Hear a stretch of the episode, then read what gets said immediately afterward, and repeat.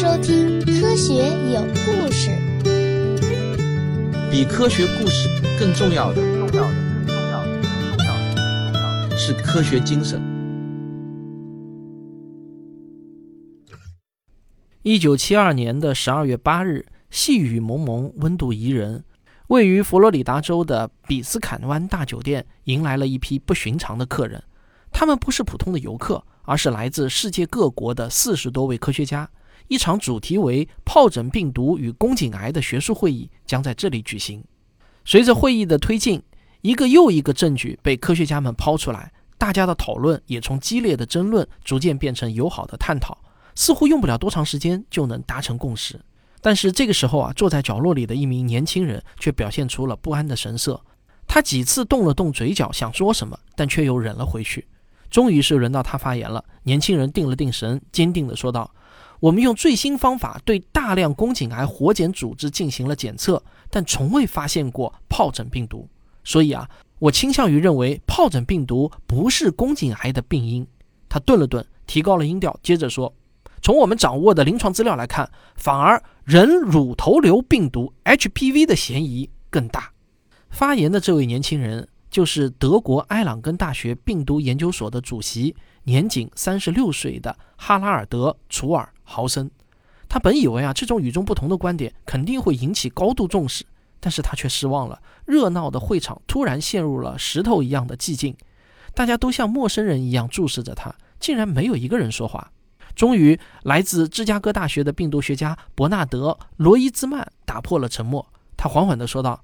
没检测到疱疹病毒，这并不奇怪。实验方法不对或者精度不够，都可能导致这种结果。但是我们在宫颈癌细胞中发现了百分之三十九的疱疹病毒基因片段，这是经得起考验的。你怀疑 HPV 是宫颈癌的病因，你能拿出同样的证据吗？罗伊兹曼的这番话呢，显然是道出了大家的心声，也拯救了尴尬的会场气氛。于是热烈的讨论声重新响起，再也没有人关心刚才那个唱反调的年轻人了。那么，宫颈癌究竟是何方妖魔？为何能跟两种病毒扯上关系呢？那到底又是哪种病毒才是引发宫颈癌的真凶呢？这是一个长长的故事，请让我从一位著名的女病人开始给你讲起。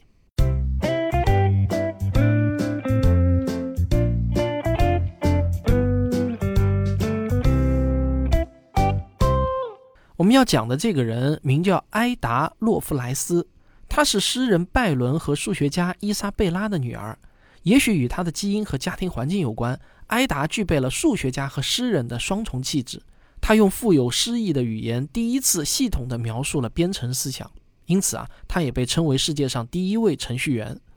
然而世事无常啊，一八五一年的春天，正处在生活与事业上升期的埃达突然得了一种怪病，他先是出现间歇性的发热，随后啊又出现下体大量出血的症状。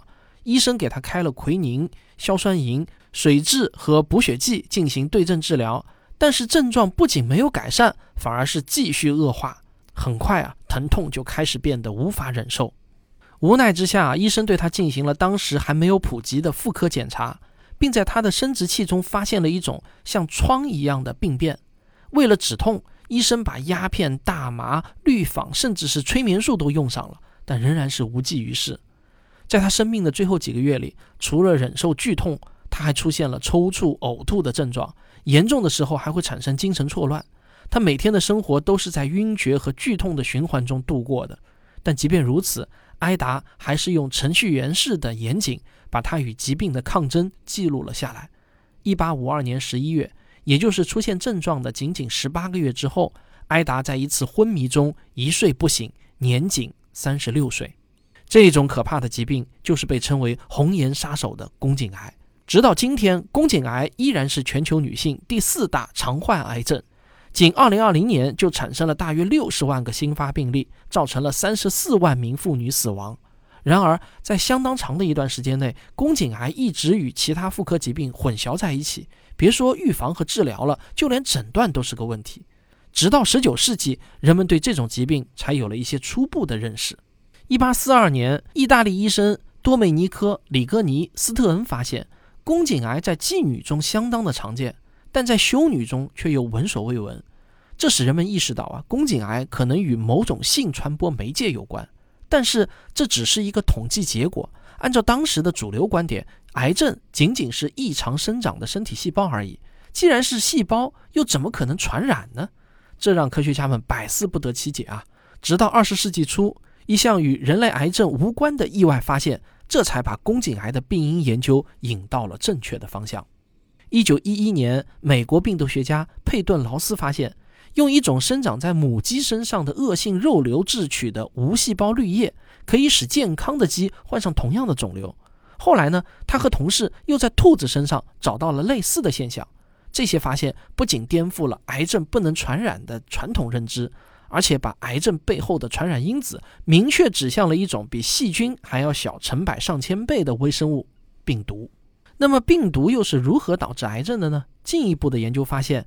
病毒在侵入到正常的细胞后，有的会迅速的复制，导致细胞裂解；但也有些时候啊，他们会脱掉外壳，将遗传物质整合进细胞的基因组中，悄无声息地与宿主一起复制。这些被病毒潜伏的细胞会因此而改变性质，最终在其他风险因素的诱导下，发展成不受控制的癌细胞。这些发现就为陷入僵局的癌症病因研究打开了一扇新的大门。很快，科学家们就在动物和人体中找到了更多病毒致癌的案例，而宫颈癌这种与性传播媒介有关的高发癌症，更是迅速地成为了研究热点。但是啊，与性传播有关的病毒还有很多，那么到底该从哪个下手呢？二十世纪六十年代，美国爆发了一场声势浩大的性解放运动，各种性传播疾病的发病率也随之迅速的攀升。其中啊，由二型单纯疱疹病毒引起的生殖器疱疹是最常见的疾病之一。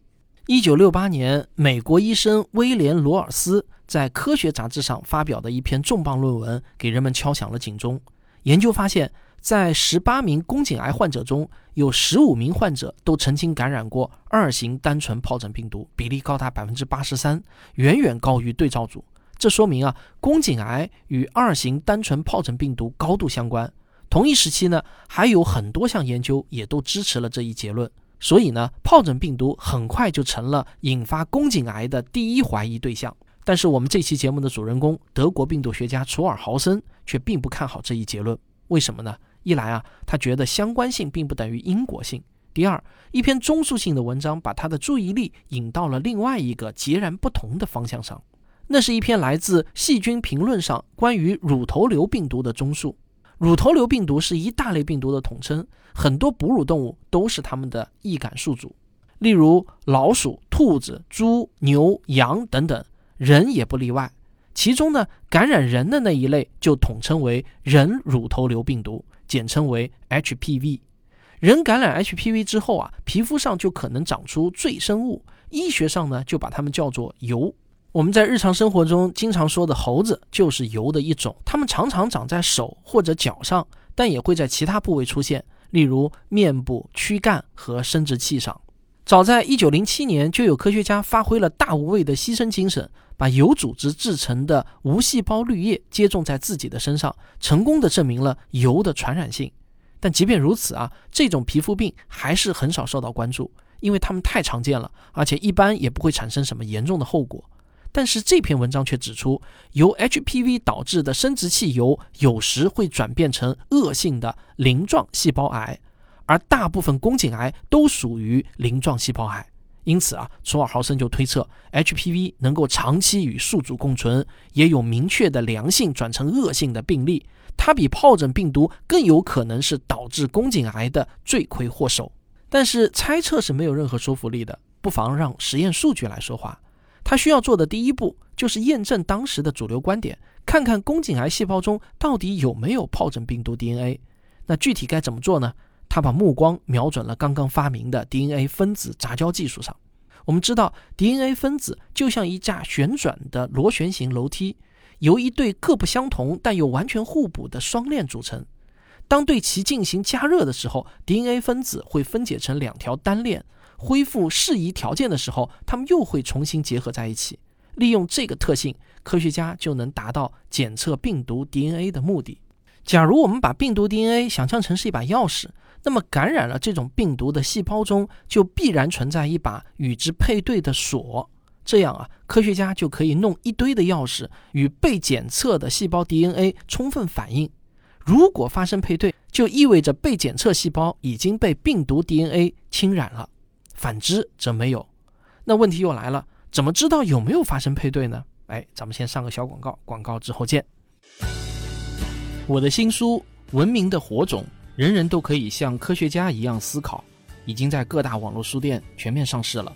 这是我过去几年中所有阐述科学精神和科学思维的文章精选集。有些话，如果你自己无法开口对亲朋好友说，就可以赠送我这本书，你懂的。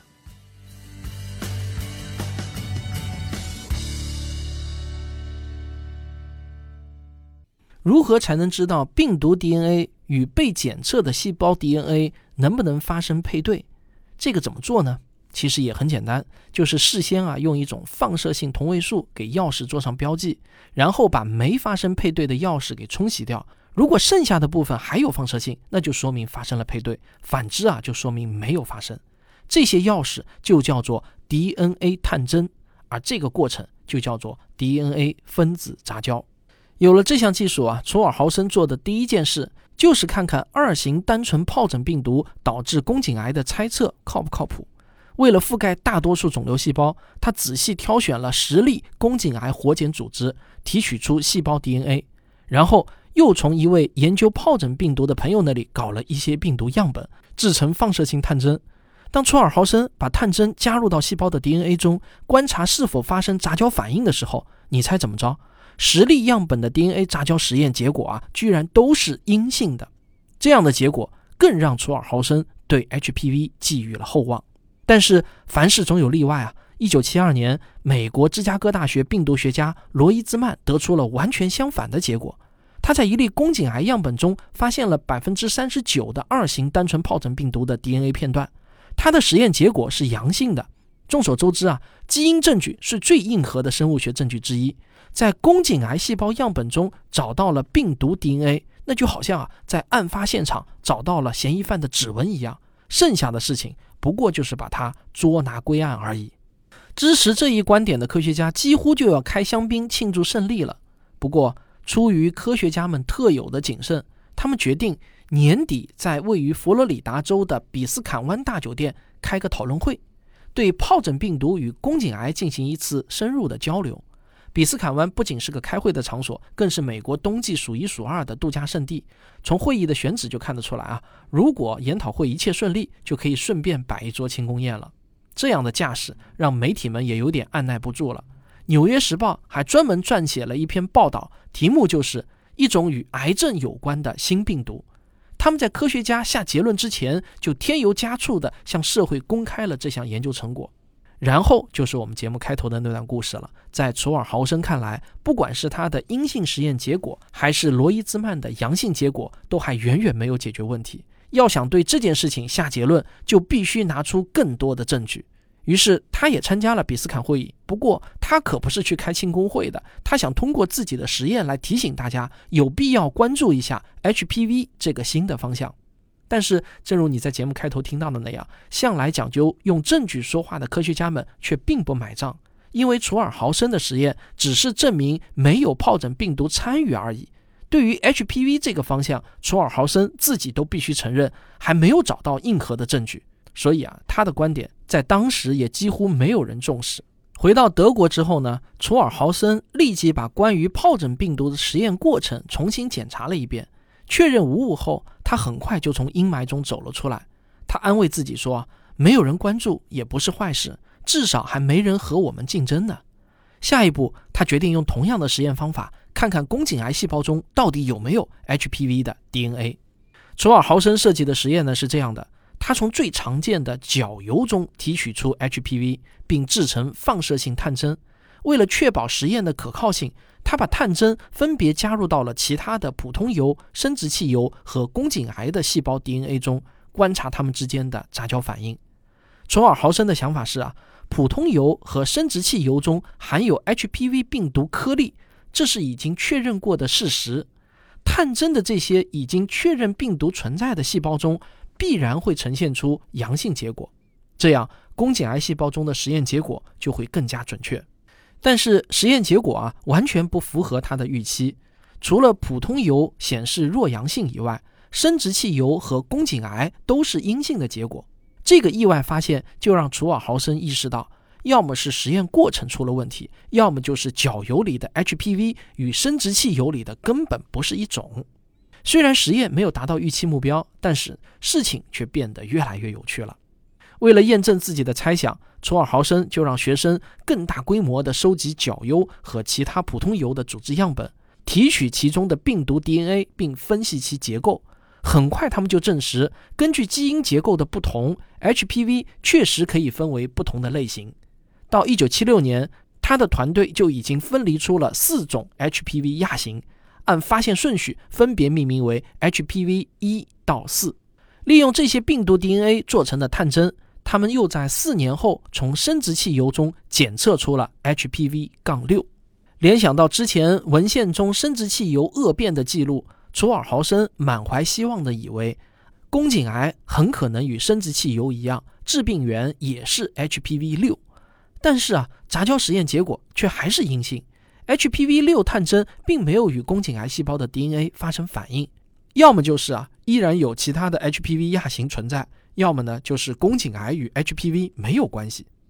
由于缺少必要的研究方法，卓尔豪森的实验再次陷入到了僵局中。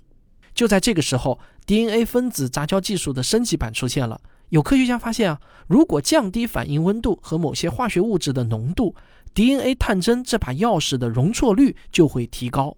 以前呢是只有精确匹配的锁才能完成配对，现在只要有相似的 DNA 序列就能完成杂交。寻找近似的 DNA 片段，这正是楚尔豪森需要的技术。此后的一段时间里，楚尔豪森带领团队不断地与已知类型的 HPV 探针与各种乳头瘤和可疑肿瘤细胞进行杂交实验。这个过程就像一个不断循环的排列组合游戏，降低匹配精确度可以帮助发现新的 HPV 亚型，而新病毒亚型做成的探针又可以开启新一轮的实验，发现更多的 HPV 亚型。终于啊，功夫不负有心人。在无数次的失败之后，他的团队成功的从儿童猴乳头瘤中鉴定出了一种新型的 HPV。按照顺序，这已经是第十一种 HPV 的亚型了。一九八二年十一月十二日，卓尔豪森的博士生马提亚德斯特坐在实验室里，尝试在低强度条件下让 HPV 十一探针与宫颈癌细胞 DNA 进行杂交。这时，最激动人心的高光时刻到了。探针竟然与目标中的几个 DNA 序列都发生了杂交，哎，这意味着啊，有一种与 HPV 十一相似度很高的新亚型潜伏在宫颈癌细胞当中。很快，这种新亚型就被轻车熟路的德斯特揪了出来。按照规则，它被命名为 HPV 十六。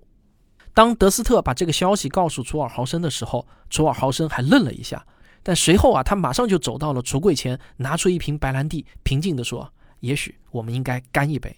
是的，确实应该干一杯了。没有人知道，在这十多年里，他们顶住了多大的压力。虽然他的团队已经在对 HPV 的认知上产生了不少成果，但是对于 HPV 与宫颈癌之间的关联，这还是第一个实质性的突破。没过多久，他们又在宫颈癌细胞中发现了 HPV 十八。这些实验结果也很快发表在顶级期刊上。然而，故事进行到这里就结束了吗？并没有，因为楚尔豪森只是在癌细胞中找到了病毒 DNA，但还没有证明二者之间的因果关系。这就好像在案发现场找到了一个指纹，但并不能据此断定指纹的主人他就是凶手一样。那么，到底要怎么样才能证明 HPV 与宫颈癌的因果关系呢？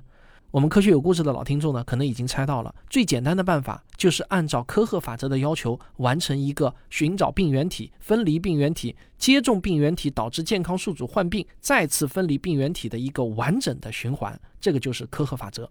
但是这个说起来容易，做起来难啊！楚尔豪森遇到的第一个障碍就是在当时的条件下，HPV 根本无法体外培养。另一个障碍是呢，乳头瘤病毒对宿主具有严格的特异性。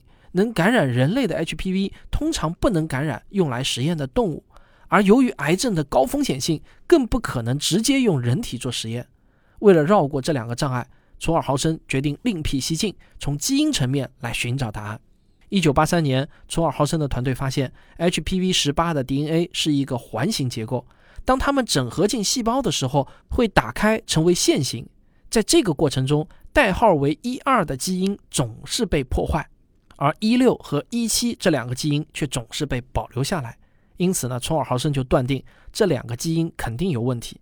难道他们就是导致细胞癌变的幕后黑手吗？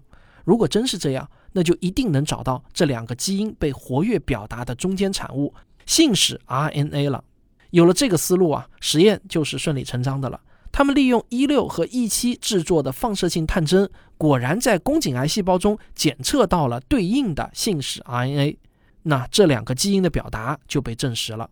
随后呢，他们又用反义 RNA 综合了这些信使 RNA，阻断了一六和一七的表达。结果啊，癌细胞竟然奇迹般的停止了生长。至此呢，所有的证据终于形成了一个闭环，宫颈癌病因这一困扰了医学界一个多世纪的难题也圆满的画上了句号。二零零八年十二月十日。卓尔豪森因为他对宫颈癌病因的研究，在瑞典斯德哥尔摩音乐厅被授予了诺贝尔生理学或医学奖。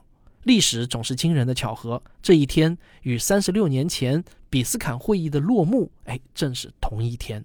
宫颈癌病因的确认，吸引了越来越多的科学家投入到了这个领域中。人们对 HPV 与宫颈癌的关系也逐渐有了更多的认识。现在，人类已经发现了四百多种 HPV。其中有致癌作用的，除了 HPV 十六和 HPV 十八以外，也增加到了十几种。它们被统称为高危亚型。幸运的是呢，即便是感染了 HPV 高危亚型，也不意味着一定会得宫颈癌。大多数情况下，病毒都能被免疫系统清除，只有长期的持续感染才可能导致宫颈癌。因此，成年健康女性只要通过定期接受宫颈癌图片筛查，或者呢 HPV 的基因检测，就能达到很好的预防效果。另一方面，由于 HPV 高危亚型相对较少，这就为通过疫苗来预防宫颈癌提供了可能。目前，全球已经研制出三种 HPV 疫苗，分别为二价、四价和九价。虽然不同的价数针对着不同的病毒种类数量。但是它们都覆盖了 HPV 十六和十八这两种最常见的高危亚型，至少能够预防百分之七十的宫颈癌。经过长期的监测，也都展现了优秀的保护率和安全性。因此呢，适龄女性积极接种 HPV 疫苗也是预防宫颈癌的有效措施。二零二零年十一月十七日，世界卫生组织正式启动了加速消除宫颈癌全球战略。全球一百九十四个国家共同商定，要终结这一可防可治的疾病。这是人类第一次拥有了消灭一种癌症的能力。讲到这里啊，我不禁感叹，这其中的绝大多数成就都发生在过去的短短一百多年的时间中。这场史诗级胜利的背后，是现代医学的飞速发展和无数科学家、医生乃至企业家的辛苦付出。我今天之所以跟大家讲这个故事，其实呢是有感于经常在社会上听到的一些奇谈怪论，说现代医学呢是还原论，古代医学啊是整体论，整体论要高于还原论。但我想说啊，通过贴一个简单的标签，然后就用标签对标签的方式进行比较，这是一种尚未脱离蒙昧的思考方式。现代医学的大量研究成果可不是把人还原成原子。而是一种通过系统实验来寻找确定因果关系的科学方法。通过这种方法得出的结论是可靠的，经得起无数次的重复验证，并且最终也帮助人类战胜了一个又一个的疾病。宫颈癌的寻凶之旅就是对这种方法的最好诠释。我希望大家能在听完这个故事之后得到一些思维上的启迪，因为比科学故事更重要的是科学精神。好了，我们下期再聊。科学声音。